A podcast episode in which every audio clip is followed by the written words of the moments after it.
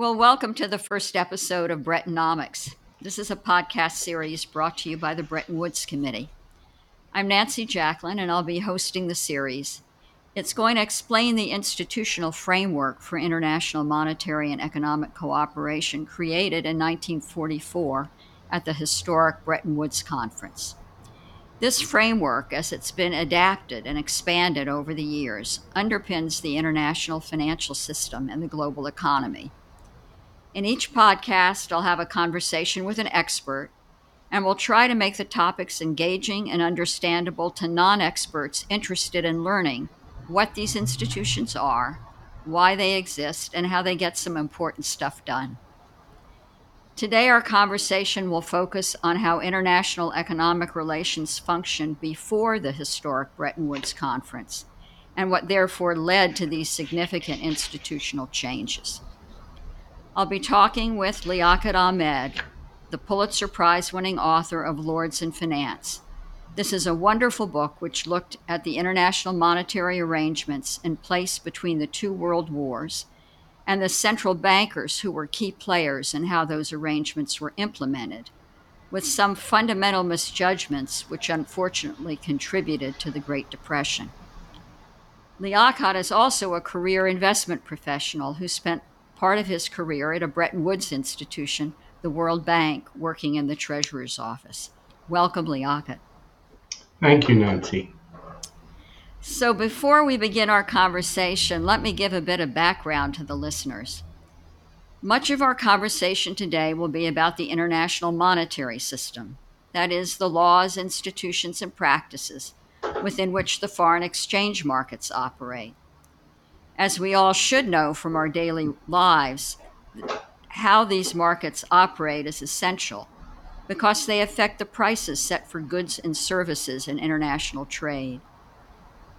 From the U.S. cars that are exported to the computer chips that are imported for electronic devices to the cost of a honeymoon in Cancun or study abroad. Every day, millions of businesses and individuals around the world need to know what the value is of their own country's currency relative to that of the foreigner with whom they're dealing, and at times also the value of a third currency that may be used for payment, such as the US dollar or the euro or the yen. Well, when the system operates well, currency values should essentially cause a standardized product in any country to cost about the same amount in a local currency anywhere. For example, a McDonald's quarter pounder in Des Moines, Iowa should cost an American the same amount in dollars as a quarter pounder that he or she buys in Beijing or London or Santiago in local currency. If currency values are highly volatile and unpredictable, or the values are not really equivalent, this results in misallocations of resources because prices are essentially out of whack and it also makes it very difficult for individuals and businesses to budget and to plan. Well, the first real international monetary system was the gold standard. And it's hard to understand why the Bretton Woods Conference was necessary without understanding the benefits and the flaws of that earlier system. So, Liaquat, can you tell us what the gold standard was? Sure, thank you, Nancy. Uh, so it was first adopted in Great Britain in the early 19th century, but really became only widely adopted in the 1870s by all the major advanced countries. Uh, there were two key elements. The first was rigidly fixed exchange rates. Uh, the value of each currency was immutably fixed in terms of gold and freely exchangeable into gold. So, for example, in the case of the US dollar, any, any US citizen or any foreigner could take their dollars and go to the central bank and get gold in exchange. Um, the, the second element was that each central bank held its international reserves in the form of gold. And that gold was used as backing for the paper currency which it issued. This created a pretty rigid link between international reserves and do- domestic credit conditions. So, why did they adopt such a rigid system? Three reasons. One, stable exchange rates facilitates trade, and they believed that that was the key to growth. Secondly, since the amount of gold is limited, it limited the amount of paper currency that governments could issue, thus ensuring stable prices in the long run. And thirdly, it seemed to work automatically to force countries to live within their means. So, for example, if a country's exports fell for whatever reason, um, and that would create an imbalance between what the country was, was exporting and what it was importing, it would lose gold reserves to foreigners. That would cause domestic credit conditions to automatically tighten which in turn would lead to a fall in spending and eventually a decline in imports to match the fall in exports. Um, the one giant disadvantage of this system was that all other e- economic objectives were subordinated to the goal of maintaining the exchange rate. Well, and the, the effects on domestic economies from this sort of the external constraints obviously could be painful, particularly if you, you're a deficit country. And it wasn't free from protests in the US, for example, from farmers and workers and others that would be weary of the impact of austerity when the necessary adjustments were automatically made. The fact the gold supply itself was limited, I guess, also had a potential constraint on the system but together, this led many to call the gold standard the golden shackles or the golden handcuffs. Uh, you're right, Nancy. Um, while the adjustment mechanism was not totally painless, it was tolerable because prices and wages were flexible, and uh, particularly flexible on the downside. So in downturns, wages could be cut and were cut. Um, and that would reduce the unemployment cost of austerity. In addition, while gold supplies were limited, uh, the gold standard was in effect bailed out by two massive waves of gold discoveries. The first in the 1840s in California and Australia, uh, the second in the 1890s in South Africa, which added enormously to gold, global gold reserves and provided the fuel for the global economy to grow. So it was kind of perking along and, uh, and, and uh, functioning as you describe. But what happened with the onset of World War I to the system? Um, so, as with all wars, um, countries spend what they need to um, and borrow what they have to in order to win the war. Uh, predictably, World War One was no different. The American Civil War was no different. Uh, the Napoleonic Wars were no different. Um, the war, World War One led to a jump in worldwide inflation. Prices rose anywhere from two to ten times in the major economies. Uh, the gold standard and all the limits it imposed on monetary policy were abandoned. Uh, only in the US, which had the lowest rise in prices, twofold, um, did the gold standard remain in force. Um, so the gold, the US dollar remained fixed in terms of gold. All other currencies, um, especially the European currencies, fell. Um, that meant that exchange rates between countries got totally out of whack.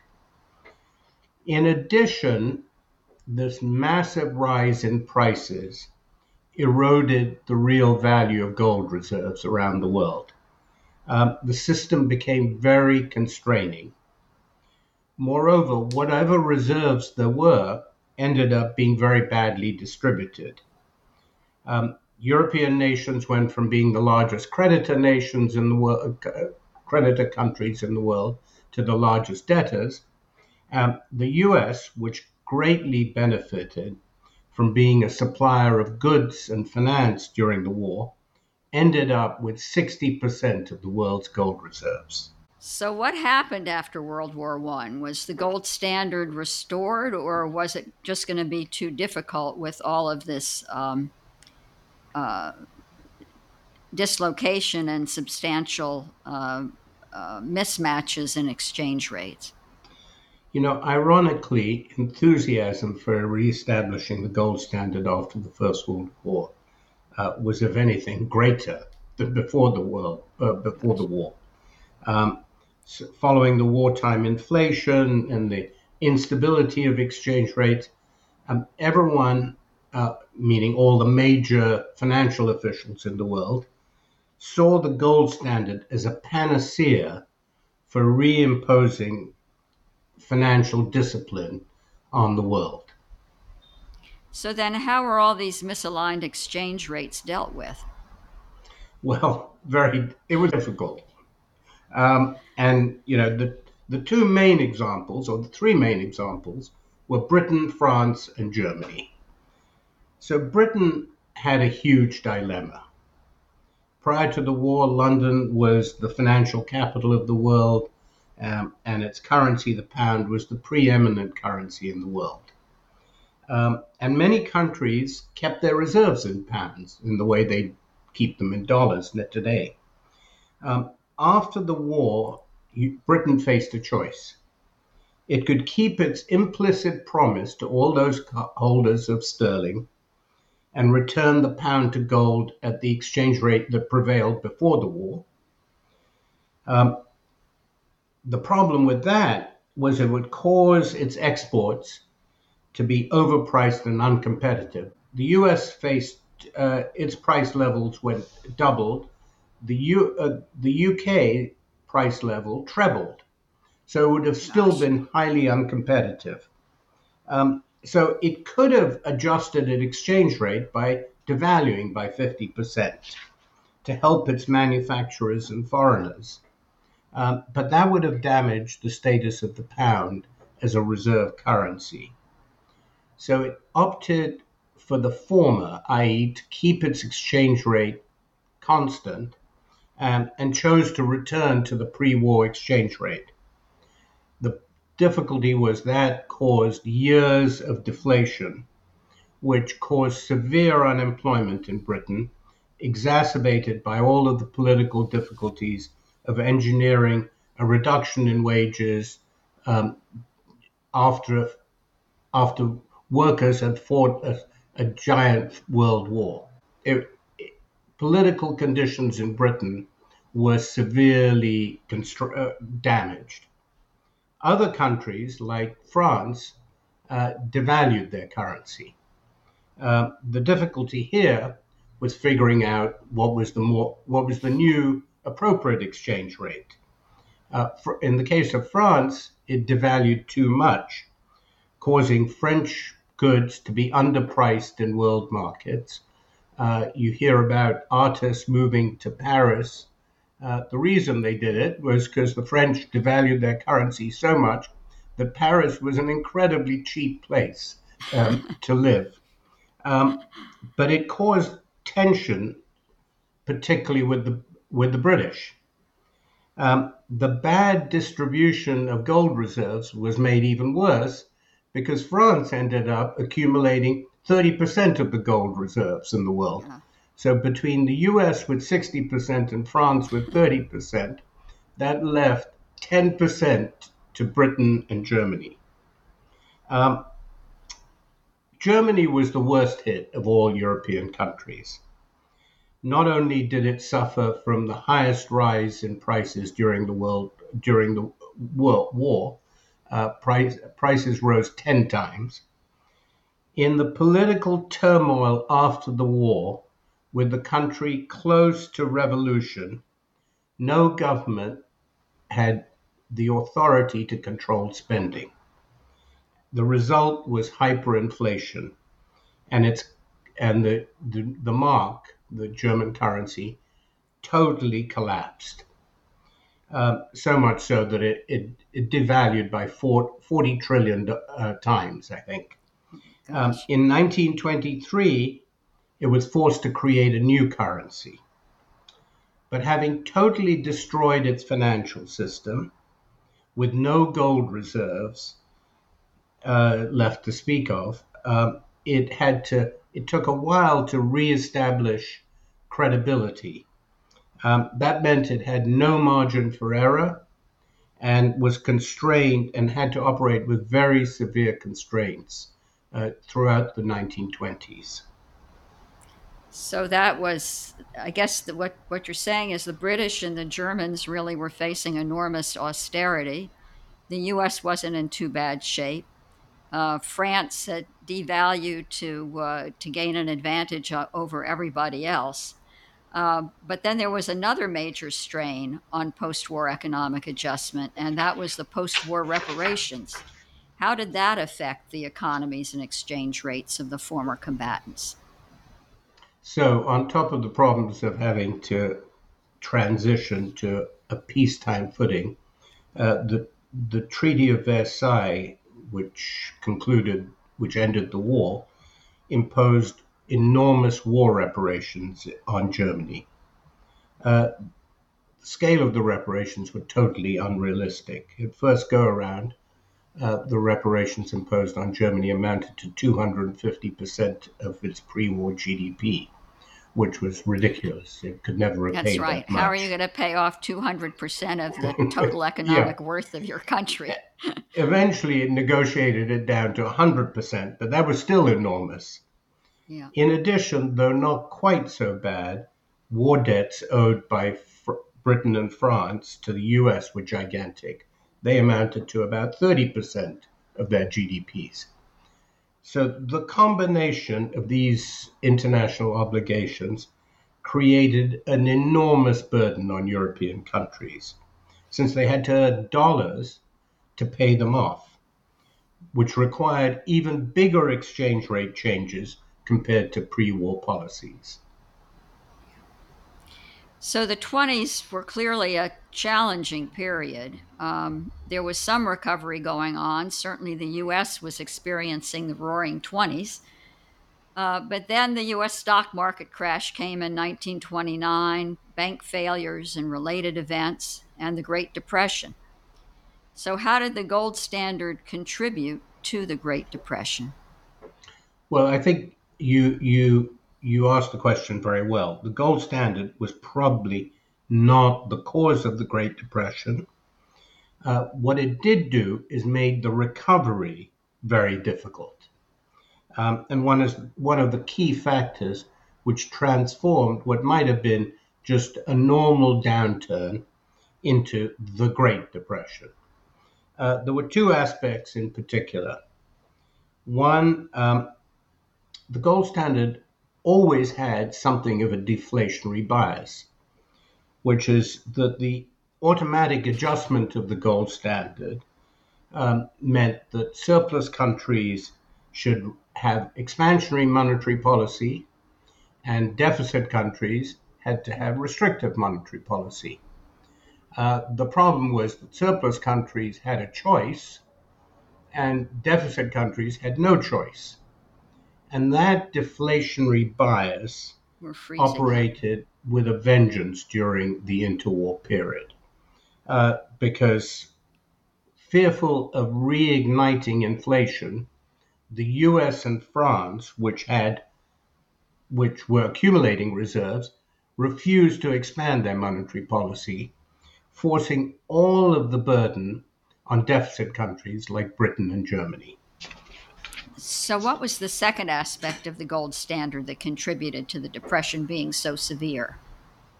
Uh, the second was um, the, the gold standard, when it was established after the war, was what I would call a limping gold standard. It, were, it, it wasn't a fully fledged gold standard. The reason was that before the war, um, the belief in the stability of exchange rates was so great that when a country had ran a deficit and had to tighten its monetary policy, private cl- capital flows reinforced that by flowing into the country and help, and providing finance. Uh, the difficulty in the interwar period was that having changed their exchange rate so much, the credibility that they wouldn't do that again was very small. As a consequence, the minute a country got into trouble, everyone jumped to the conclusion that they were going to devalue again. And private capital would flow out rather than flow in. And that was a giant problem. I mean, to give you an example, in the middle of the Depression, a country like Germany was forced to raise its interest rates from 4% to 12%, with unemployment at 25%, in order to avoid outflows and hang on to what little gold it had. Yeah. So I, I think that tells us something about our inflation today not being so terrible, but right, still, yeah. we don't. You you don't want to get there. That's for sure. You Right. don't want to be there. So, what did um, international monetary and economic relations look like after the depression hit? So the 1930s were actually very different from the 1920s. Uh, the problem in the 1920s was you had these fixed exchange rates, and countries had to do all sorts of things to try to maintain them, and it wasn't working. In the 1930s, you had the opposite problem. So once the Depression hit, one country after another abandoned fixed exchange rates. Uh, Britain was the first to go in 1931, the US in, in 1932, France in 1934. Uh, those countries leaving the gold standard earliest and devaluing recovered the fastest. So that created a giant incentive to devalue. Uh, and the US was not immune to these tendencies. I mean, it wasn't going to watch Britain and France steal a march on its uh, uh, on them in terms of competitiveness. So there's a story at the time that FDR would sit at breakfast with his advisors um, and quite arbitrarily every morning pick a new exchange rate change for the dollar that just happened to depreciate a little each day so as to keep US exporters competitive but not fundamentally shake confidence in the US dollar. The idea of the US president having to sit there and manipulate the exchange rate is so Right, ridiculous. right, right. Over over his morning eggs uh, with his with Right. his friends And- around us. His treasury secretary around him is really kind of um, Randomly, without uh, knowing what he ran- was doing. random. Right, random moves is is uh, is right. So, So, uh, what else happened? and there were there were other country, countries like Germany, which had experienced such high inflation in the early 20s that it it was terrified of changing its exchange rate at all. So, in order to deal with the problem of competitive pressures from other countries, it resorted to trade restrictions and about the most severe trade restrictions that you can imagine.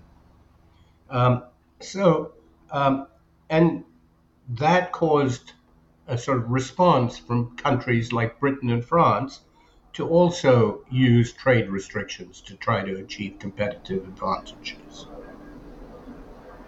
Yeah, I mean, the U.S. also was applying tariffs and and uh, making Right, sure exporters and were, Yeah. were staying in the game with a Yeah. competitive advantage. So, I mean, really, what you're saying is international cooperation in in uh, international monetary and economic affairs was essentially non-existent, and that the players viewed the shrinking success in a shrinking world economy as sort of a zero-sum game. So each was fighting for its piece of the pie with its competitive currency devaluations and or its trade barriers and you know i view these years really as as the years of mutual destruction in economic relations um, i think it's also useful uh, when we look at lessons learned from this period the, the interwar period to look at the experience of germany i mean as you said Liaquat the during and after the war, it suffered, suffered from horrible hyperinflation, and that, coupled with the burden of the large war debts, culminated in the 1923 collapse of the mark and the need to impose severe austerity on its population. And just as recovery for Germany was looking possible, perhaps, the Great Depression hit, and no more capital was flowing in to support it, and its economy suffered again. So it really experienced 15 years of economic misery. And during that time, every mainstream political movement in Germany had been discredited. So by the summer of 1932, uh, as we know, the Nazi Party became the dominant party in the German legislature. And though one cannot say that resulted solely from the monetary and financial conditions, um, one lesson that can be drawn is that rapid and painful economic adjustment for a population can at the least contribute to political changes with undesirable outcomes. So, looking back at this period, the interwar period, what were the lessons from that era that were in the front of uh, uh, in, in, front of mind for the negotiators at that Bretton Woods conference in 1944? So I think the designers of Bretton Woods uh, aimed at creating a new set of rules which uh, tried to uh, use some of the advantages of the gold standard, learn and le- but or, and also learn the lessons from the experience in the interwar period. Uh, so there was there, there were several elements they were trying to um, uh, they were trying to incorporate. First fixed exchange rates so as to avoid the problem of the 1930s, which was destructive competitive devaluations. But this time round, exchange rates were to be adjustable, not immutably fixed, so that countries with problems in balancing their exports and imports were not forced to put themselves through crippling deflation. Secondly, they felt the need, there had to be a body to police the system of exchange rates so that competitive devaluations did not occur. Thirdly, they were hoping to establish some adjustment between deficit countries and surplus countries so that not all the burden of um, adjusting was forced on deficit countries. Fourthly, uh, the gold standard had limited the amount of international reserves um, to, to the supply of gold, which turned out to be too constraining.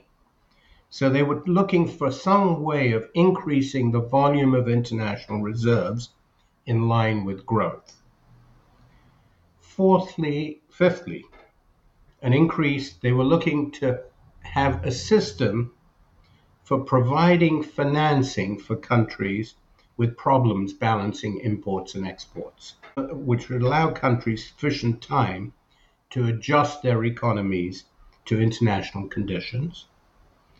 Um, finally, they they learned from the mistakes of the of the Versailles Treaty, and they avoided that they very explicitly avoided any form of reparations after World War II.